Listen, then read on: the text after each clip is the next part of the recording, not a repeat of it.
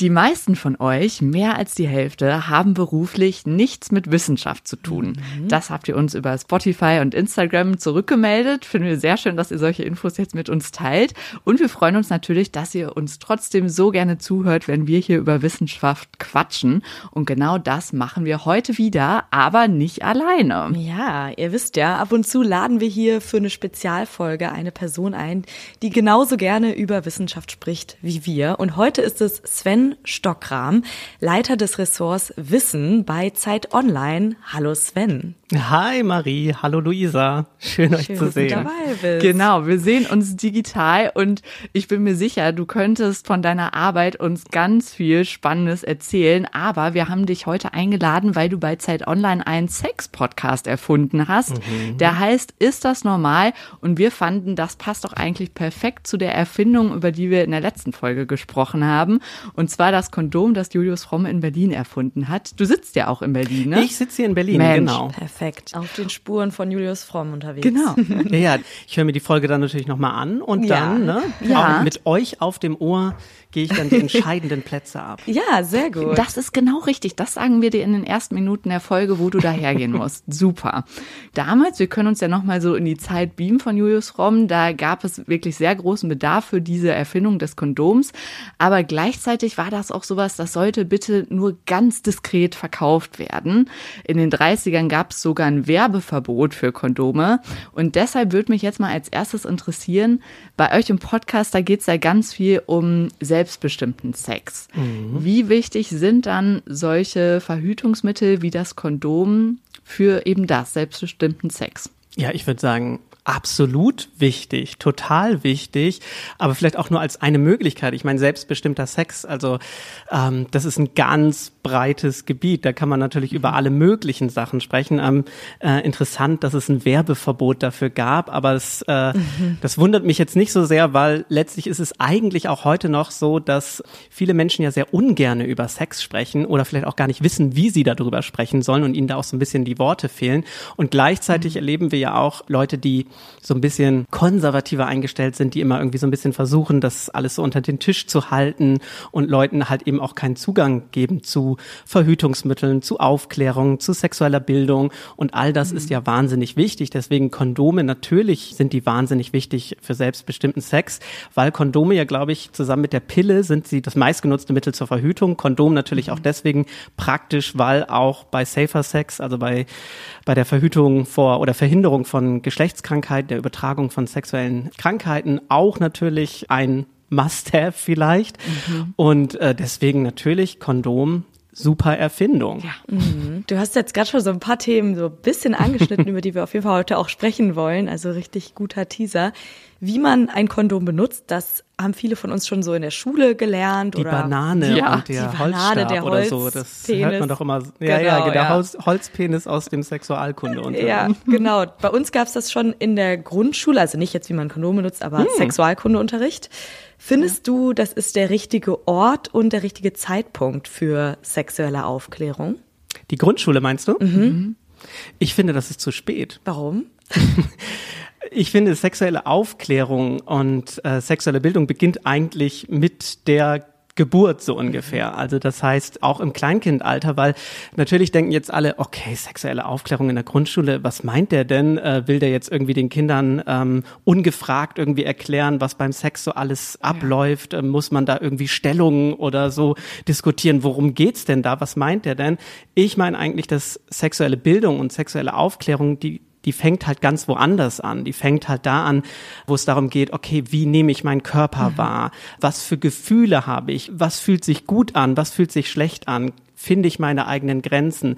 Gerade bei Kindern ist es total wichtig, sie auch da abzuholen, wo sie halt eben ins Gefühl gehen können. Also wenn sie wütend sind, dann müssen sie das benennen können, dass das irgendwie Wut ist. Wenn sie Angst haben, dass das Angst ist. Weil diese Gefühlsebene eine total wichtige Ebene ist, um auch später ins Körperliche zu kommen und auch zu wissen, okay, wann sind meine Grenzen erreicht? Man kennt ja immer dieses typische Beispiel, wo man eigentlich sich fragt, ist das so eine Grenzüberschreitung für Kinder, wenn man sagt, ja, die Oma gibt dir nochmal eben einen Kuss, und lass die Oma doch, die will dir nur einen Kuss geben und das Kind dreht sich so ein bisschen weg und will das oder irgendwie andersrum, nicht. Ne? Na, oder so andersrum, ne? Oder andersrum. Gib der Oma mal ein Küsschen. Ja, genau. So rum auch.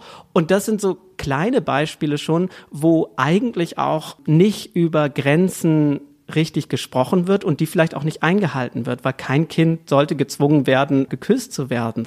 Und das ist jetzt wirklich nur ein kleines Beispiel, deswegen meine ich auch, es fängt viel früher an. Also es fängt da an, wo es auch eben um Körperwahrnehmung, Gefühle und alles, was damit zusammenhängt, was da passiert. Müssen wir da eigentlich dann den Begriff irgendwie mal abändern, weil sexuelle Aufklärung, da steckt irgendwie ja dieses Wort Sex drin, wo man dann schnell denkt, der will jetzt hier, dass ich da 3-jährigen Kindern irgendwas über den tatsächlichen Sex erzähle. Mhm. Gibt es da irgendein Wort, was du passender findest? Ich bin mir gar nicht so sicher, ob es dafür ein neues Wort braucht, weil letztlich würde das ja bedeuten, dass wir Kindern aberkennen, dass sie mit ihrem Körper auch schöne Gefühle erleben können. Mhm. Ich glaube, es geht halt viel darum, lerne ich schon in frühen Jahren zu erklären, was meine Bedürfnisse und Wünsche sind und kann ich meine Grenzen benennen. Und das klingt jetzt erstmal total einfach, aber das können viele Menschen nicht. Das können viele Menschen auch gerade beim Sex nicht. Da fehlen ihnen die Worte, da wissen sie eigentlich nicht, was ihnen gut tut, was ihnen nicht so gut tut. Sie machen vieles mit, was sie vielleicht irgendwo gesehen haben im Porno oder wie auch immer. Und all das, also dieser Grundstein dafür, zu wissen, was tut mir eigentlich gut, was wünsche ich mir vielleicht auch. Mhm. Diese Dinge, die werden natürlich im Kindesalter schon gelegt, finde ich absolut richtig. Und letztlich natürlich dann auch total politisch. Mhm. Ich frage mich gerade so ein bisschen, wenn wir das uns wünschen von Erwachsenen, wie lernen das denn die Erwachsenen? Weil wir haben es ja zum Teil auch dann anders gelernt von unseren Eltern oder unseren Bezugspersonen. Ja, ich weiß nicht. Also ich bin so aufgewachsen, ich bin jetzt 40. Also ich bin so aufgewachsen, also meine Eltern haben mich nicht aufgeklärt. Die waren da komplett überfordert mit dem Thema. Auch in der Schule war es halt so ein bisschen so, okay, ja, da ging es halt dann viel um Verhütung, Kondom, safer Sex, vielleicht so ein bisschen Hormone, Pubertät. Dann kam noch die AIDS-Hilfe nochmal einmal zu Besuch. AIDS kam noch hinzu. Mhm. Also das hat überhaupt nicht stattgefunden. Ich glaube, dass das heute schon ein bisschen anders ist, aber ich glaube auch, dass gerade viele Lehrerinnen und Lehrer und viele Fachkräfte auch so an Schulen mit diesen Themen auch überfordert sind. Also es gibt mittlerweile wahnsinnig tolle SexualpädagogInnen da draußen, die auch ganz tolle Workshops die gehen in Schulen, in Grundschulen und sprechen eben genau über diese Themen, Gefühle, Körperwahrnehmung und alles, was dazugehört.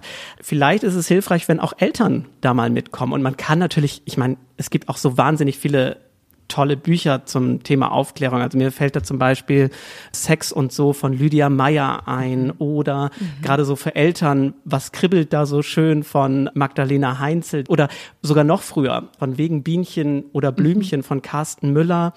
So ein Bilderbuch auch mit Text. Es gibt wahnsinnig viel Zugang dazu, sich auch da selber weiterzubilden, weil letztlich am Ende des Tages, ich meine, gerade als Elternteil ist es dann vielleicht doch, wenn man selber nicht so gut aufgeklärt worden ist, sollte man sich schon sehr früh damit auseinandersetzen. Ich glaube aber auch, dass viele Eltern, gerade auch junge Eltern, das schon so ein bisschen auf dem Schirm haben, dass das irgendwie anders laufen soll als bei ihnen selbst. Aber die Bücher können wir ja mal verlinken, das ist doch gut. Auf jeden Fall. Oft hört man, sexuelle Aufklärung ist irgendwie Privatsache.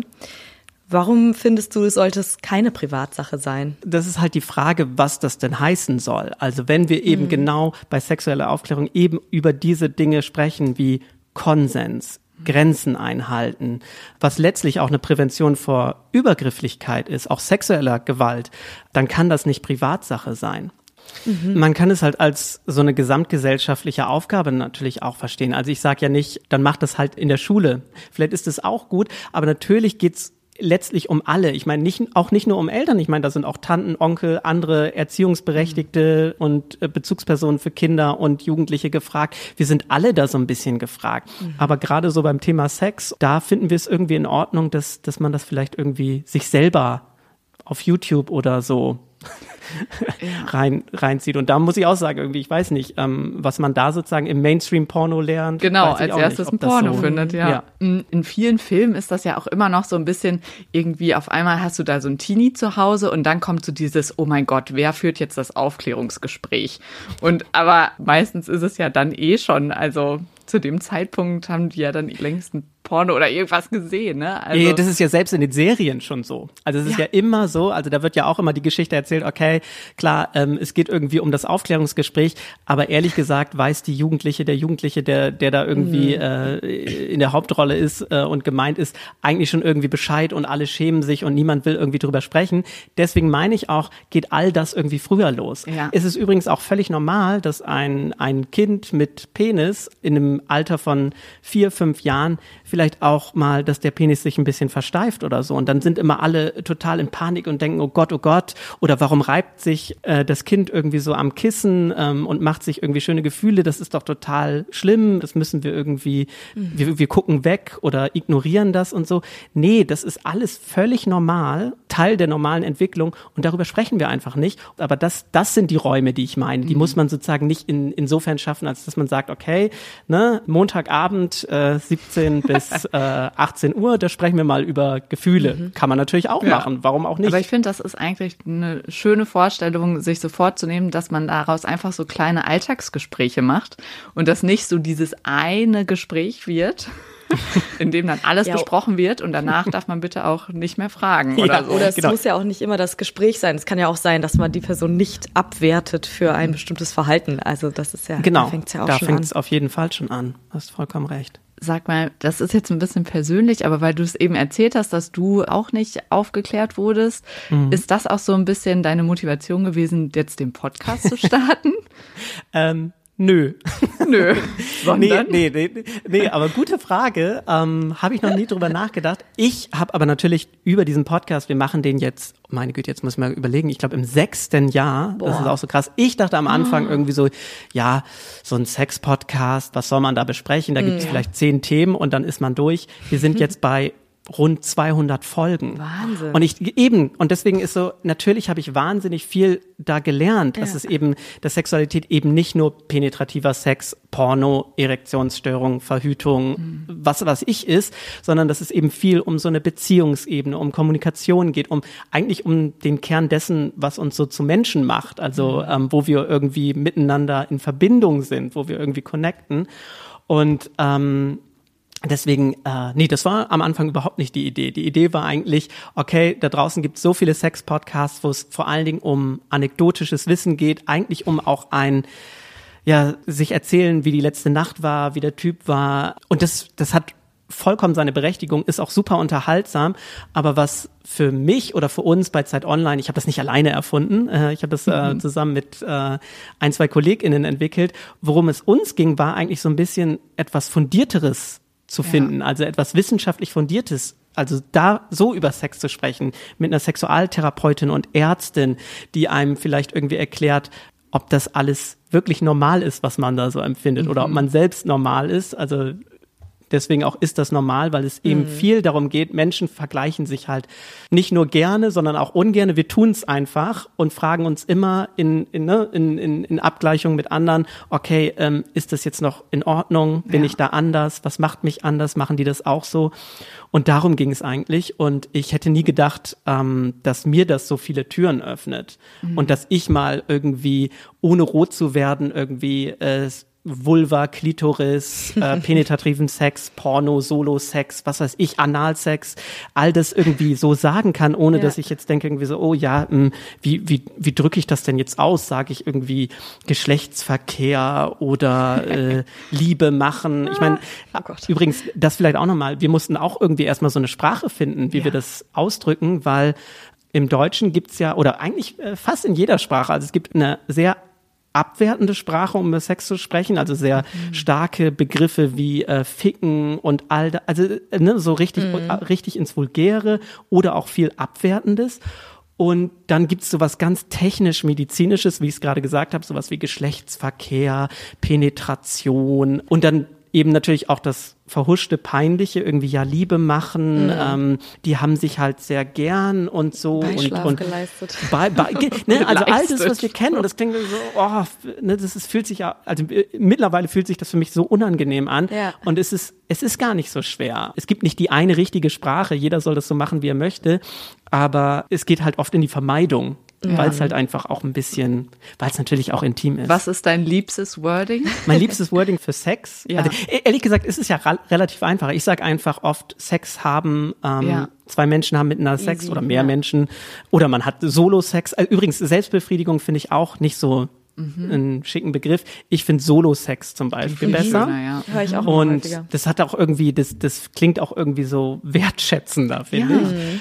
Ganz schlimm, auch übrigens noch eine Sache zum Thema Scham, was ich auch erst lernen musste, ist eben nicht sowas zu sagen wie Scheide, Schamlippen, Schamhaare und so. Und jetzt mag man irgendwie denken, ja, das ist doch alles auch ein bisschen bescheuert, das ist doch so Wortklauberei. Das finde ich nicht. Also vieles davon ist auch ungenau. Ich meine, wie viele Menschen können Vulva und Vagina auseinanderhalten oder denken, dass es dasselbe ist? Ich finde auch da, das ist schon ein Problem. Also bei Penis und Hoden oder so, das ist jetzt nicht das ist jetzt nicht analog dasselbe, sozusagen Penis und Hoden wie Vulva und Vagina, aber das können wir irgendwie auseinanderhalten. Oder wer hat überhaupt schon mal ein vernünftiges anatomisches Bild einer Klitoris gesehen? Alle denken, ja, das ist irgendwie so eine Perle auf der Vulva und so weiter. Nee, ist es überhaupt nicht. Das ist ein Riesenorgan, wenn man so möchte, ein Lustorgan auch. Ja. Das findet aber in vielen Anatomiebüchern und auch in Schulbüchern oft nicht statt. Ja. Und solche Dinge, ne? Und das, da kommt viel Charme mit rein. Ich habe aber dieses Jahr eine komplette Klitoris als Weihnachtskugel gesehen. Ja, mittlerweile geht's ja auch so ein bisschen. Also klar, es gibt natürlich viele AktivistInnen, die da ja auch viel Aufklärungsarbeit zum Glück auch endlich leisten. Es gibt ja auch viele Bücher auch zur Geschichte der Klitoris. Wir hatten da auch eine Gästin, die praktisch die Kulturgeschichte der Klitoris aufgeschrieben hat. Wahnsinnig spannend und tatsächlich auch hier wieder Patriarchat ganz groß. Auch beim Sex natürlich irgendwie. Es geht immer um eher eine männliche Perspektive auf das, was wir da haben. Gerade auch, wenn es irgendwie in den medizinischen Bereich geht, aber eigentlich auch grundsätzlich. Und auch da gibt es noch viel zu tun. Wenn du sagst, es gibt viel zu tun, dann höre ich auf der anderen Seite einen wundervollen Menschen wie dich, der sich dem Thema annimmt, der einen öffentlichen Podcast dazu macht. Es gibt jede Menge AktivistInnen, die dazu irgendwie öffentlich Sachen posten. Also eigentlich ist das Wissen so zugänglich wie nie zuvor. Auf der anderen Seite habe ich manchmal den Eindruck, dass wir prüder geworden sind. Also wenn ich mir zum Beispiel irgendwie angucke, wie es damals auch in der DDR, wie da mit Nacktheit umgegangen wurde, wie vielleicht auch darüber gesprochen wurde, dass alles irgendwie so präsenter war. FKK, die Freikörperkultur. Genau. Hast du das Gefühl, dass wir eher auf einem Weg sind in eine prüde Richtung oder eigentlich auf dem Weg in eine sehr aufgeklärte Richtung, in die es so aufgeklärt ist wie nie zuvor? Ja, also ich würde mir wünschen, dass wir immer aufgeklärter werden, aber ich glaube, dass die Realität manchmal eine andere ist, also dass es da so Wellenbewegungen gibt. Also ich glaube, jeder gesellschaftliche Fortschritt, jede progressive Auseinandersetzung mit Themen, die vorher tabu waren oder die enttabuisiert werden, hat so einen Moment, wo es so eine Gegenbewegung gibt. Und ich glaube auch, dass es die hier oft gibt. Ich meine, wenn wir über, deswegen war mir das am Anfang so wichtig, auch über so sexuelle Bildung und kindliche Sexualität zu sprechen. Wir sehen das auch heute, dass gerade Rechte mit Sicherheit auch seitens der AfD Begriffe wie Frühsexualisierung benutzen, um eben so etwas zu verhindern, eben mit Kindern über ihre Gefühle, über den Körper, über Körperwahrnehmung und all das, über Empathie zu sprechen, weil sie diesen Begriff für sich vereinnahmen und behaupten, ja, hier werden Kinder irgendwie indoktriniert, da wird denen über Sexualität und Sex irgendwas erzählt, das wollen wir nicht, das ist gefährlich für Kinder. Unschuldige Kinder werden da von Erwachsenen sozusagen in so eine Sexualität gezwungen. All das findet ja statt. Und ich muss ja gar nicht erst anfangen, wenn es darum geht, um queere Rechte oder um die Rechte von Transpersonen oder allen Personen in der LGBTQIA+-Community. Ich meine, wenn wir darüber sprechen, ob Drag Queens Kinderbücher vorlesen dürfen oder nicht. Ich glaube, tendenziell werden wir aufgeklärter und wir sind progressiver. Aber es gibt, glaube ich, auch immer diese Wellenbewegung, gegen die wir uns letztlich auch wehren müssen, wo es halt eben wieder dagegen angeht. Und ja, ich habe da keine gute Antwort drauf, glaube ich.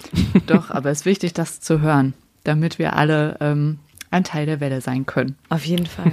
Sag nochmal, mich würde noch so ein Hardfact interessieren. Irgendwas, was dir so aus euren Podcast-Episoden im Kopf geblieben ist, wo du sagst, das ist so ein Fakt, den liebe ich weiter zu erzählen und den sollte jeder wissen.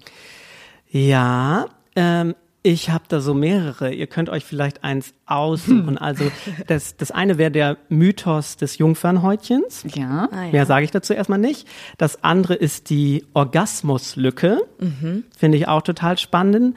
Und das letzte ist die intravaginale Ejakulationslatenzzeit. Wow. So. Boah, sehr Applaus für das Wort. Wie lange hast du dieses Wort geübt? Ich will niemals geigen, wenn ich hier mit dir spielen. So, und jetzt, ich kann alles erklären oder ihr dürft euch was aussuchen. Also ich fand schon das zweite gut. Ja. Das zweite, das war die Orgasmuslücke, ja. Ne? Ja, genau, die Orgasmuslücke. Ich sag jetzt mal vorab, es gibt mehrere Studien dazu. Vor allen Dingen sind es Studien mit Männern und Frauen, also heterosexuellen Cis-Personen, die da befragt worden ist. Und bei der Orgasmuslücke geht es darum, also erstmal geht es darum, dass jede 5. bis 6. Frau, heterosexuell, sagt, sie hätte selten oder nie einen Orgasmus. Dazu gibt es zahlreiche Befragungen, gerade in den USA. Und wenn man jetzt aber Männer fragt, selten oder nie Orgasmus, sagt das nur jeder 25. Mann. So. Mhm. Und, um es noch deutlicher zu machen, 3 von 4 Männern sagen, sie kommen immer zum Orgasmus beim Sex, aber nur jede 3. Frau sagt, sie kommt zum Orgasmus. Mhm. Und das ist die Orgasmuslücke. Ja, und die wurde in der Vergangenheit viel erklärt, dass das an der Anatomie der Frau liegt, dass die Frau irgendwie schuld sei. Aber letztlich liegt es ein bisschen daran, dass penetrativer Sex nicht das Ein und Alles, gerade auch für weibliche Personen, für Frauen, für Menschen mit Vulva und Vagina ist, sondern dass auch vielleicht noch mindestens ein Fakt oder so, aber Sex ist ja auch nicht nur Penis in Vagina. Ja. Sex ist so viel mehr. Also das vielleicht auch nochmal. Liegt vielleicht aber auch daran, dass die nicht wissen, wie groß die Klitoris ist. Gut möglich. Ne? Da will ich gar nicht wissen, was die noch so nicht wissen. Aber letztlich, genau, das ist die Orgasmuslücke und natürlich wieder zum Nachteil der Frauen oder der weiblichen Personen oder Menschen mit Vulva und Vagina. Mhm. Mhm. Also für alle, die bisher nur den Pay Gap kannten, Gender Pay Gap, kennen jetzt noch einen Gap, an dem man irgendwie arbeiten muss und alles. Oder eine Sache, die wir dazu beitragen können, ist eben sexuelle Aufklärung. Vielen, vielen, vielen Dank, Sven. Wir haben echt über viele Sachen, Aspekte gesprochen von gutem Sex, von sexueller Aufklärung und warum das wichtig ist. Wenn ihr noch mehr darüber lernen wollt, dann hört super gerne rein in den Podcast. Ist das normal? Ich weiß nicht, welche Folge kannst du besonders empfehlen? Ich kann empfehlen, dass man sich einfach mal durchscrollt. Es ist mit Sicherheit für jeden was dabei. Ich habe das gerade getan und allein die Überschriften waren schon so, Gott, die will ich jetzt hören und jetzt die.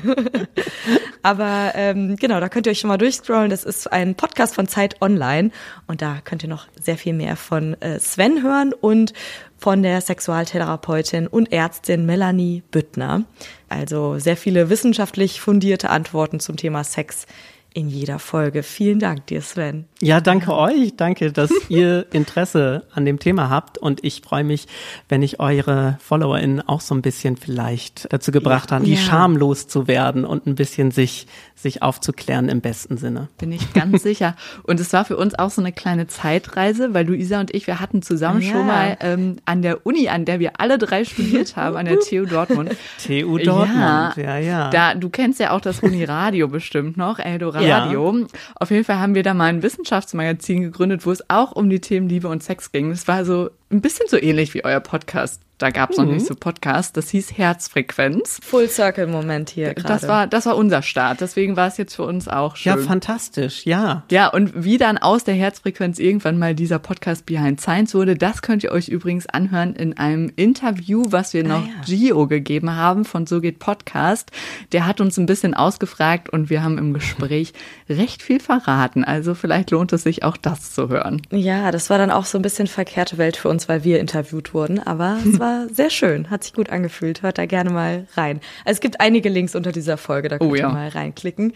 Nächste Woche geht's hier um ein Thema, das auch mit unserem Körper zu tun hat. Es geht ein bisschen in eine andere Richtung und zwar geht's um Körperpflege und eine Person, die das Ganze wirklich sehr stark revolutioniert hat, aber auch ziemlich Probleme damit bekommen hat, weil sie so revolutionär war. Mehr verraten wir euch am nächsten Science-Samstag. Bis dahin, macht's euch schön und tschüss. Tschüss. Ciao.